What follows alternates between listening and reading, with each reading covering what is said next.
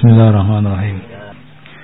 إن الحمد لله نحمده ونستعينه ونستغفره ونعوذ بالله من شرور أنفسنا وسيئات أعمالنا من يهده الله فلا مضل له ومن يضلل فلا هادي له وأشهد أن لا إله إلا الله وحده لا شريك له وأشهد أن محمدا عبده ورسوله.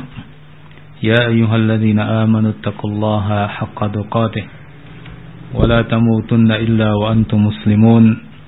يا أيها الناس اتقوا ربكم الذي خلقكم من نفس واحدة وخلق منها زوجها وبث منهما رجالا كثيرا ونساء واتقوا الله الذي تساءلون به والأرحام.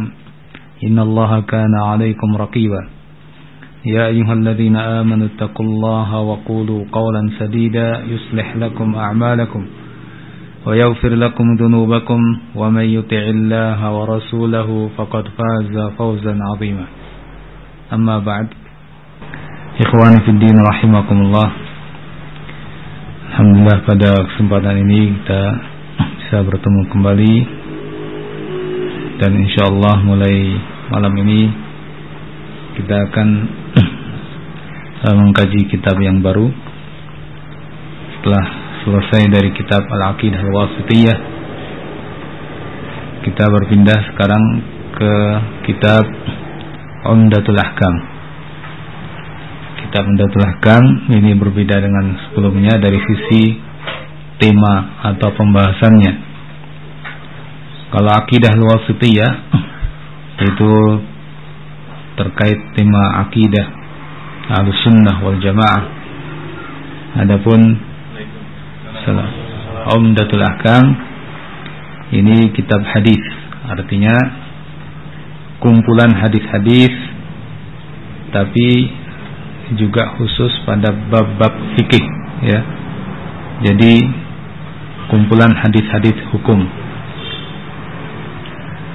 Dan kitab ini juga lebih khusus lagi adalah memuat hadis-hadis yang jelas sahihnya karena kitab ini ditulis hanya yang diriwayatkan Bukhari dan Muslim saja. Ya, sehingga mungkin bisa menjadi pegangan kita, panduan kita dalam praktek ibadah. Barangkali nanti juga uh, bisa apa? Uh, dimiliki oleh uh, ikhwah sekalian, saudara-saudara sekalian. Ya, untuk lebih mudah kita merujuk ketika kita memerlukan dalam e, praktek ibadah kita dasar-dasar hukumnya kita punya pegangan. Dan kitab ini kalau dibanding misalnya seperti Bulughul Maram ya ini lebih kecil ya. Lebih kecil. Karena jumlah hadisnya juga kurang lebih 400-an sekian. Assalamualaikum Kemudian juga khusus tadi yang riwayat Bukhari dan Muslim. Adapun Bulughul Maram itu juga kitab hadis dan hukum cuma lebih luas karena uh, mencakup hadis riwayat Bukhari, Muslim, Abu Dawud dan para ulama ya. Kutubus Sittah, Imam Ahmad, dan yang lain. Dan juga ada yang sahih ada yang dhaif. Itu kitab Bulughul Maram.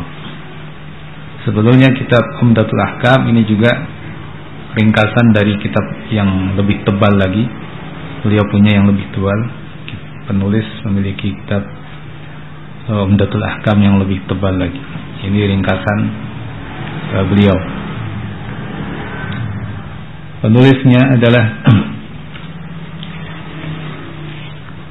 uh, Abdul Syekh Abdul Ghani bin Abdul Wahid. Abdul Ghani bin Abdul Wahid Al-Jumma'ili Beliau lahir pada tahun 541 Ya. Beliau teman dari Ibnu Qudamah Al-Maqdisi. Ya. Teman sama-sama belajar sama-sama menuntut ilmu namun beda kecenderungan. Kalau penulis kitab ini beliau lebih cenderung mendalami ilmu hadis. Adapun Ibnu Qudamah lebih cenderung mendalami ilmu fikih. Dan karena kesungguhan mereka dua-duanya jadi ulama besar. Yang ini tulis kitab yang kita akan baca. Beliau sampai dijuluki Amirul Mukminin fil hadis. Ya Amirul Mukminin itu kan kayak Umar itu kan pemimpin muslimin ya mukminin tapi ini dalam bidang hadis sehingga menunjukkan kemampuan yang tinggi dalam ilmu hadis sampai mendapatkan julukan Amirul Mukminin dalam bidang hadis. Ibnu Qudamah yang teman beliau juga menonjol sekali dalam bidang fikih sampai juga menjadi ulama besar.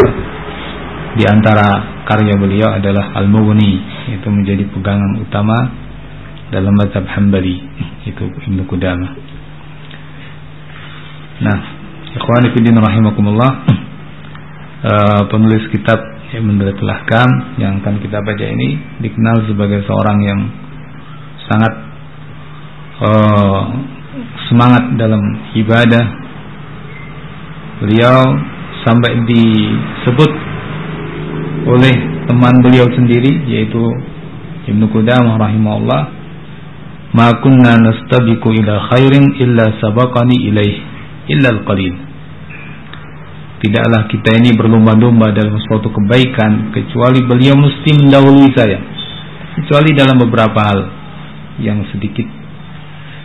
Ya. Dikenal sangat suka memerintahkan, mengajak kepada yang baik, melarang dari yang mungkar.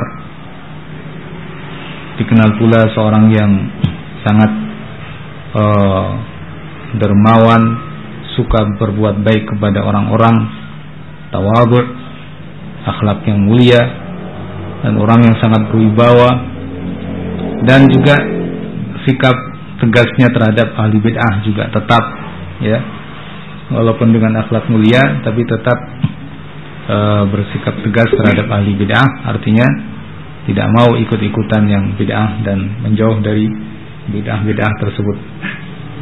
Ya. Ini sekilas tentang penulis rahimahullah taala. Beliau meninggal eh, beliau bertempat di mana? Damaskus. Dan meninggal pada tahun 600 Hijriah. Pada hari Senin eh, tanggal 23 Rabiul Awal tahun 600 Hijriah. Ini penulis kitab Umdatul Ahkam. Nah, kita akan baca insya Allah satu persatu kitab ini dengan uh, memberi keterangan yang tidak panjang lebar, insya Allah seperlunya saja. Kita terangkan hadis-hadis yang kita baca. Insya Allah kita mulai dengan hadis yang pertama, Kitab Taharah. Kitab tentang bersuci. Ya kumpulan hadis-hadis tentang bersuci. Yang pertama al hadithul awal an Amirul Mu'minin Abi Hafsin Umar bin Al-Khattab radhiyallahu anhu قال سمعت رسول الله صلى الله عليه وسلم يقول إنما الأعمال بالنيات وإنما لكل امرئ ما نوى فمن كانت هجرته إلى الله ورسوله فهجرته إلى الله ورسوله ومن كانت هجرته لدنيا يصيبها أو امرأة ينكحها فهجرته إلى ما هاجر إليه. Hadis pertama dari Amirul Mukminin Abu Hafs Umar bin Al-Khattab radhiyallahu anhu. Ia berkata aku mendengar Rasulullah SAW bersabda Innamal a'malu bin niyat hanyalah amalan-amalan itu tergantung dengan niat-niatnya. Wa innama likulli imri'in ma nawa dan hanyalah untuk tiap orang adalah apa yang dia niatkan. Faman kanat hijratuhu ila Allah wa rasulih Wa hijratuhu ilallah wa rasulih. Maka barang siapa yang hijrahnya kepada Allah dan Rasulnya yakni berniat karena Allah dan Rasulnya fa hijratuhu ilallah wa rasulih maka hijrahnya kepada Allah dan Rasulnya dan barang siapa yang hijrahnya untuk dunia yang ingin dia peroleh atau seorang wanita yang ingin dia nikahi maka hijrahnya kepada apa yang ia berhijrah karenanya. Hadis ini hadis yang masyhur. Dalam arti sangat dikenal oleh kaum muslimin dan beliau mengawali dengan hadis ini walaupun tidak berkaitan langsung dengan bab bersuci tapi ini mengingatkan kita agar kita meluruskan niat niat dalam belajar niat dalam menulis kitab seperti beliau sekarang di hadis yang pertama mengawali kitab beliau niat dalam segala amalan termasuk dalam bersuci nanti ya karena Nabi SAW mengatakan bahwa amalan-amalan itu tergantung dengan niatnya. Sah atau tidaknya tergantung dengan niat. Sempurna atau kurang sempurnanya tergantung dengan niat. Nanti pahalanya juga tergantung dengan niat. Ya. Sehingga kata Nabi, "Likulli imri'in manawa." Untuk tiap-tiap orang apa yang dia niatkan. Niatnya apa? Niatnya baik, dapat yang baik. Niatnya buruk, dapat yang buruk. Ya. Makanya Nabi contohkan di sini amalan hijrah. Amalan hijrah itu amalan yang baik, amalan yang diperintahkan oleh Allah Subhanahu wa taala. Amalan yang besar. Amalan yang memerlukan tenaga, pikiran, harta. Jelas amalan yang syar'i, tapi Bagaimana niatnya? Ketika seorang itu berniat dalam hijrahnya betul-betul karena Allah dan Rasul, dulu ketika Nabi dan para sahabat radhiyallahu anhum ajma'in dari Makkah mau ke Madinah, ya perjuangan, amal besar. Tapi apa niatnya? Kalau berniat betul-betul karena Allah, karena Rasul, maka hijratuhu ilallah wa rasulih. Betul-betul hijrahnya kepada Allah dan Rasul. Dia akan sesuai dengan niatnya. Dia akan dapat pahalanya. Karena dia hijrah dalam rangka taat kepada perintah Allah dan perintah Rasulnya. Maka dia akan mendapatkan pahala disebabkan niat yang benar pada amal yang benar. Tapi kata Nabi, orang yang hijrahnya demi dunia yang ia hendak memperolehnya atau demi wanita yang hendak dia nikahi. Jadi walaupun hijrah itu amal besar tapi kalau niatnya bukan karena Allah, bukan karena Rasul, taat kepada Rasul, tapi niatnya karena ada seorang wanita yang mau dia nikahi, ternyata dia berhijrah, maka saya pun ikut. Atau karena kepentingan duniawi yang lain, maka Nabi katakan hijratuhu ila ma hajara ilaih. Hijrahnya kepada apa yang dia tuju. Berarti dia nggak dapat pahala dari Allah dan Rasul walaupun ibadah yang dia lakukan. Hijrah amal besar. Ya. Tapi dia nggak dapat pahala disebabkan karena niat yang salah. Niatnya bukan karena Allah, niatnya bukan karena Rasul, tapi niatnya karena dunia, maka kata Nabi, likul limri'in manawa. Tiap orang dapat yang dia niatkan. Niat dunia dapat dunia. Niat wanita ya itu mungkin yang dia dapat. Ya syukur-syukur kalau dapat ya sesuai yang dia maukan, tapi itu pun duniawi saja. Dan mungkin nggak dapat juga. Tidak setiap orang yang berniat dunia dapat yang dia niatkan, ya. Jadi begitu pula kalau uh, kita simpulkan dari sini semua amalan amalan yang syar'i kalau ini dicontohkan hijrah, maka begitu pula solat, zakat, puasa, haji, dan amal-amal yang lain, berjihad fi sabilillah, bersedekah dan semuanya. Niatnya apa? Kalau niatnya taat kepada Allah, taat kepada Rasul, pahala dia dapatkan. Kalau niat karena dunia, ya dapatnya dunia. Ini kalau diberi oleh Allah Subhanahu wa taala. Kalau tidak, ya dunia nggak dapat, akhirat nggak dapat. Nah, ini pentingnya niat ya. Makanya eh, kalau dikaitkan dengan bab kita, kita bertaharah, maka juga nanti dalam kita bertaharah, bersuci. Bersuci mencakup wudhu, mencakup mandi, ya mencakup tayamum dan uh, yang lain misalnya juga dari najis niatnya apa bersuci itu kalau niatnya benar karena Allah karena Rasul yang taat kepada Allah dan Rasul maka pahala dia dapatkan dan bersucinya sah kalau niatnya tidak benar atau tidak berniat ya nggak dapat apa-apa. Jadi fungsi niat ini sangat penting disebutkan oleh para ulama. Pertama, niat itu membedakan antara uh, amalan ibadah dengan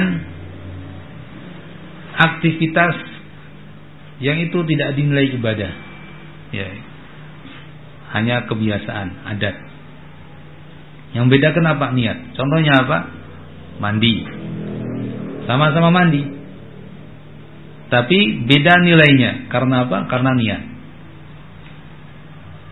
Mandi ketika itu mandi diniati misalnya mandi Jumat, ya. Mau sholat Jumat. Atau mandi janabat. Ya, atau mandi yang sunnah, yang lain misalnya Eh, ketika seorang setelah memandikan mayit kemudian dia mandi niat karena taat kepada Nabi ini semua dapat pahala punya nilai ibadah dan dapat pahala tapi kalau dia sekedar mandi nggak ada niat untuk itu akhirnya jadinya apa ya bersih bersih saja nggak ada nilai ibadah nggak dapat pahala nah ini yang membedakan apa? Niat. Padahal sama-sama mandi. Ya, air yang dipakai sama, sabun yang dipakai sama, kamar mandi yang dipakai sama, tapi punya nilai yang berbeda disebabkan niat. Kemudian juga eh, berikutnya fungsi daripada niat tadi membedakan apa? Ibadah dengan yang bukan ibadah atau adat. Yang kedua fungsi niat adalah membedakan antara satu ibadah dengan ibadah yang lain. Ya. Amalannya sama, tapi tercatat di sisi Allah berbeda karena niat. Ya, anggap misalnya sholat dua rakaat. Ya. Sholat subuh dengan sholat sunnah qabliyah subuh. Sama-sama dua rakaat. Tenaganya mungkin sama yang dikeluarkan. Semuanya dilakukan di masjid, tapi nilainya berbeda. Kenapa? Niat. Yang satu niat qabliyah subuh dapat pahala sunnah qabliyah subuh. Tercatat di sisi Allah Subhanahu wa taala niat uh, itu tercatat. Sehingga nilainya dia sholat sunnah qabliyah subuh. Sholat berikutnya niat sholat subuh sama persis dua. Tapi tercatat di sisi Allah sebagai sholat subuh, sholat yang wajib yang dengannya gugur kewajiban untuk melaksanakan sholat subuh. Ya. Nah, ini yang membedakan adalah niat. Kemudian yang ketiga membedakan tadi ibadah apa namanya? Oh, apa namanya? Oh, syirik atau tauhid. Ya. Syirik atau tauhid. Ini juga karena niat. Seorang yang niat lillahi ta'ala ibadah saya karena Allah. Ibadah saya karena Allah Subhanahu wa taala. Ya. Saya menyembelih uh, kurban menyembelih sapi lillahi taala karena Allah Subhanahu wa taala. Oh, dapat nilai tauhid.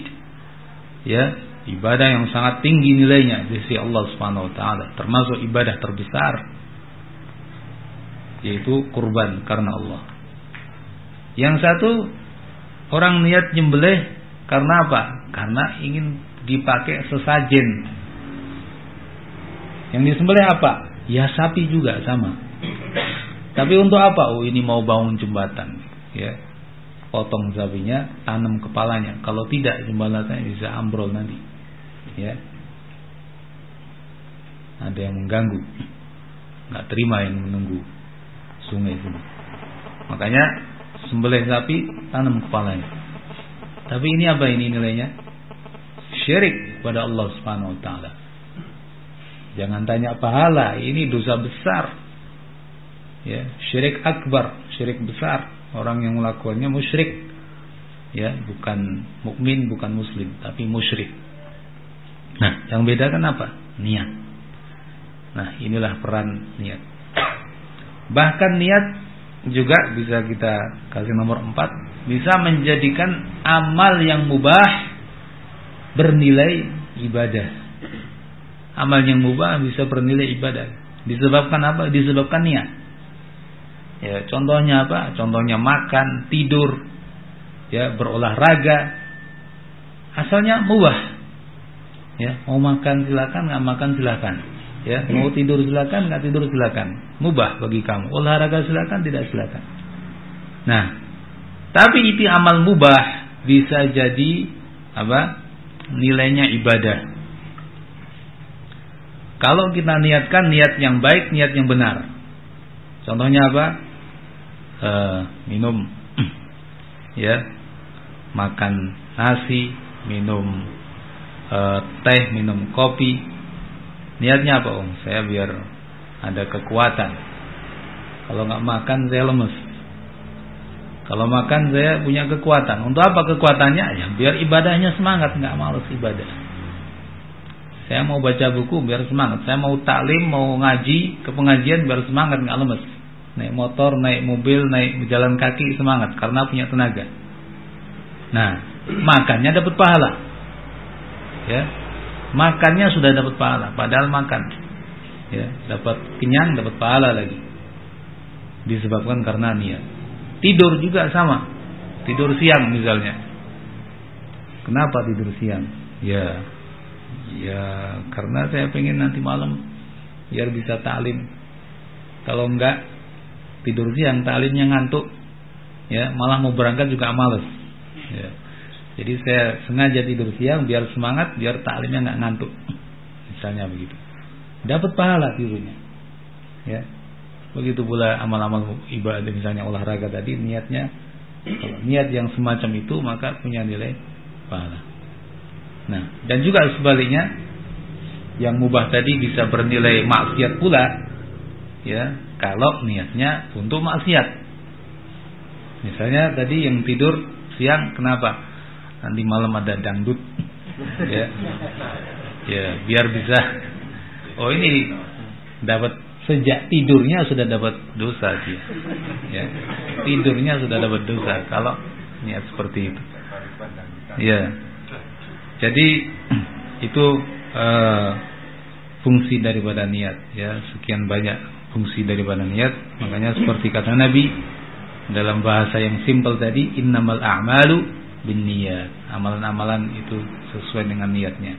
Tapi ada satu hal lagi yang perlu dicatat amal buruk tidak akan menjadi baik disebabkan niat ya jangan keliru nanti saya mencuri niat saya untuk bersedekah ya atau naudzubillah yang menjadi e, perempuan yang menjadi pelacur misalnya saya juga nanti hasilnya untuk bangun masjid naudzubillah tidak ada yang seperti itu ya artinya amal buruk tetap buruk walaupun niatnya bagus. Ya, walaupun niatnya bagus, tapi tetap itu buruk. Ya, apa pun uh, amal buruknya ya, mencuri, merampok, korupsi ataupun berjudi dan lain-lain. Ya, itu semuanya tetap buruk walaupun alasannya mau untuk kebaikan. Ya. Itu hadis yang pertama beberapa faedah terkait dengan hadis pertama. Hadis yang kedua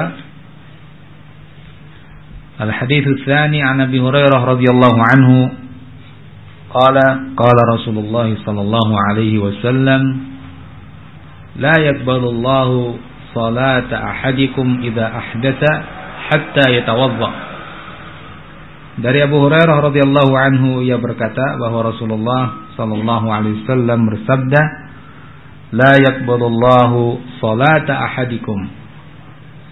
Allah tidak menerima salat seseorang di antara kalian idza ahdatsa bila dia berhadat hatta yatawadda sehingga dia bersuci dengan wudu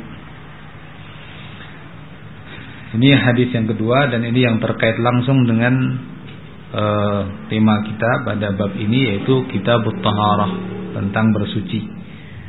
Hadis diriwayatkan oleh Abu Hurairah radhiyallahu anhu. Abu Hurairah seorang sahabat mulia bernama Abdurrahman bin Sakhr Ad-Dausi rahimah radhiyallahu anhu, seorang sahabat yang asalnya dari Yaman, kemudian berhijrah ke Madinah dan bermulazamah belajar dari Nabi sallallahu alaihi wasallam uh, sehingga meninggalkan berbagai aktivitas duniawinya demi belajar sampai menjadi sahabat yang paling banyak meriwayatkan hadis dari Nabi sallallahu alaihi wasallam. Ya, inilah Abu Hurairah radhiyallahu anhu. Beliau menyampaikan hadis dari Nabi sallallahu alaihi wasallam. Hadis ini yang Tadi kita sebutkan bahwa Allah Azza wa Jal tidak menerima solat seseorang di antara kalian sehingga dia berwudu. Allah tidak menerima artinya apa? Ya, menolak. Berarti amalannya tidak tidak sah. Ya. Jadi amal tersebut tidak sah, ditolak oleh Allah Subhanahu wa taala, tidak diberi pahala, tidak dianggap sebagai ibadah. Ya, dalam hal ini apa? Salat. Salat seseorang di antara kita tertolak, tidak diterima oleh Allah Subhanahu wa taala. Ya. Walaupun dia melakukannya ruku, sujud, syahud sampai salam.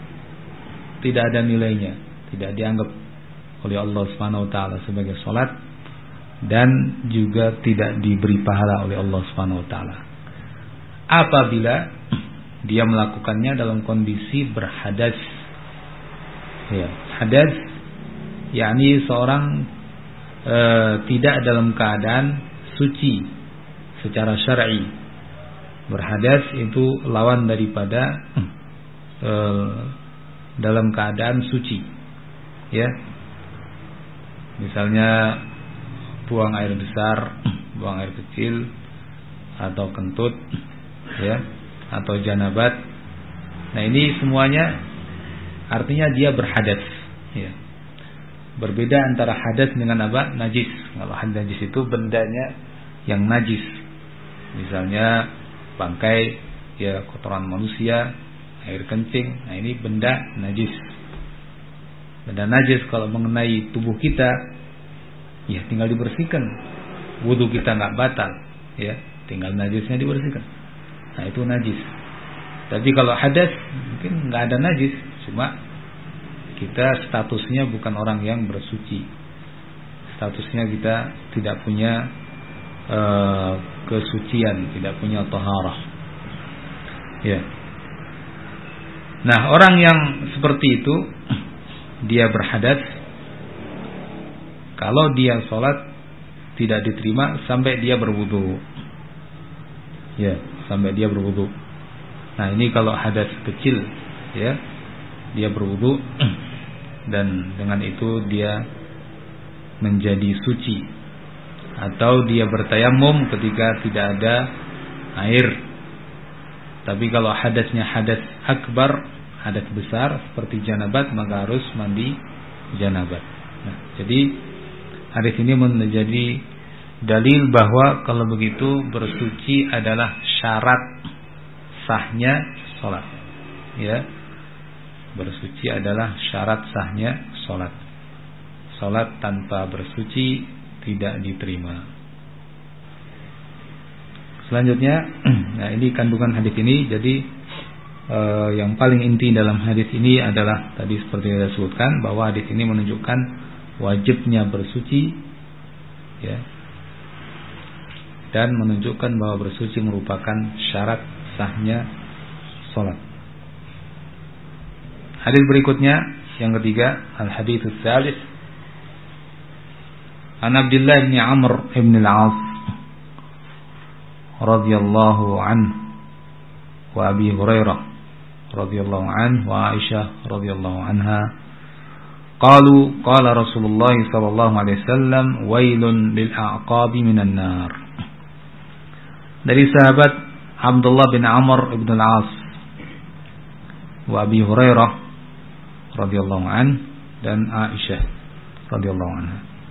Mereka berkata bahwa Rasulullah SAW bersabda, "Wailun celakalah lil aqab bagi tumit-tumit minan nar dari neraka." Ya. Hadis ini seperti kita dengar tadi bahwa diriwayatkan melalui tiga sahabat Nabi. Pertama Abdullah bin Amr bin Auf ini seorang sahabat eh, sahabat muda. Beliau sahabat dan ayahnya Amr bin Auf juga sahabat. Adapun Amr bin Auf itu sahabat eh, mulia termasuk pendahulu yang masuk Islam Amr bin Auf anaknya yaitu Abdullah ini sahabat yang muda. Abu Hurairah sudah lewat tadi Aisyah radhiyallahu anha istri Nabi sallallahu alaihi wasallam uh, putri dari Abu Bakar As-Siddiq dan beliau adalah wanita yang paling banyak meriwayatkan hadis Nabi sallallahu alaihi wasallam terutama yang terkait dengan bab kerumah tanggaan Rasulullah sallallahu alaihi wasallam dan hukum-hukum yang terkait dengan apa yang dilakukan oleh Rasulullah di dalam rumah. Ya, beliau Aisyah ibunda kaum mukminin yang paling tahu tentang hal tersebut. Nah, ketiga sahabat itu meriwayatkan dari Nabi SAW bahwa Nabi mengatakan wailun bil aqabi minan nar. Celakalah tumit-tumit dari neraka. Nah, ini bagaimana ceritanya ini? Ya. E, ceritanya bahwa ada sekian sahabat yang terburu-buru di dalam berwudu sehingga karena terburu-buru akhirnya sebagian kaki mereka tidak terbasuh air sebagian kaki mereka tidak terbasuh air. Ya. Disebutkan oleh sebagian ulama dari riwayat-riwayat itu sebetulnya enggak nggak banyak. Ya anggap sekarang ya seperti uh, satu logam ya atau sebesar uang ya. Sebesar uang itu. Kurang lebih seperti itu. Nah ketika berita itu sampai kepada Rasulullah bahwa ternyata ada orang-orang yang seperti itu tidak menyempurnakan wudhunya kurang ya, e, terbasuh semuanya maka Nabi mengatakan seperti ini wailun bil aqabi minan nar celaka bagi tumit-tumit dari neraka itu. Nah ikhwani fiddin rahimakumullah ini kan peringatan keras ya ini peringatan keras dari Nabi sallallahu alaihi wasallam sampai beliau mengatakan seperti itu sehingga ini juga uh, memberikan faedah terkait pentingnya apa bersuci. Kalau tadi itu menjadi syarat sahnya sholat, maka ini ya menerangkan bahwa syarat tersebut harus betul-betul dipenuhi. Jangan main-main dalam melaksanakan syarat taharah tersebut. Jangan terburu-buru sehingga kurang sempurna. Jangan menyepelekan ya sehingga tidak sempurna. Wajib betul-betul syarat sahnya. Salat itu diperhatikan betul-betul. Ya.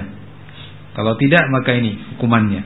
Wailun lil aqabi minan nar jadi pelajaran yang kita ambil dari sini pertama bahwa wajib apa memperhatikan wudhu atau memperhatikan uh, tata cara bersuci sampai betul-betul sempurna bersuci itu. Ya. Yang kedua bahwa orang yang bersucinya tidak sempurna mendapat ancaman. Walaupun sudah niatnya bersuci, niatnya baik, tapi kalau nggak sesuai syariat, ini ancamannya tetap berat. Ya, ancamannya berat. Makanya e, dari pelajaran kedua ini, ya mestinya seorang berhati-hati ya, jangan terburu-buru. Kadang kita melihat orang asal-asalan cuci kaki, terutama kalau bab cuci kaki sudah, ya keran dinyalakan, kaki dijulurkan sudah, ya entah yang belakang kena atau tidak. Harus semuanya kena rata semuanya basah.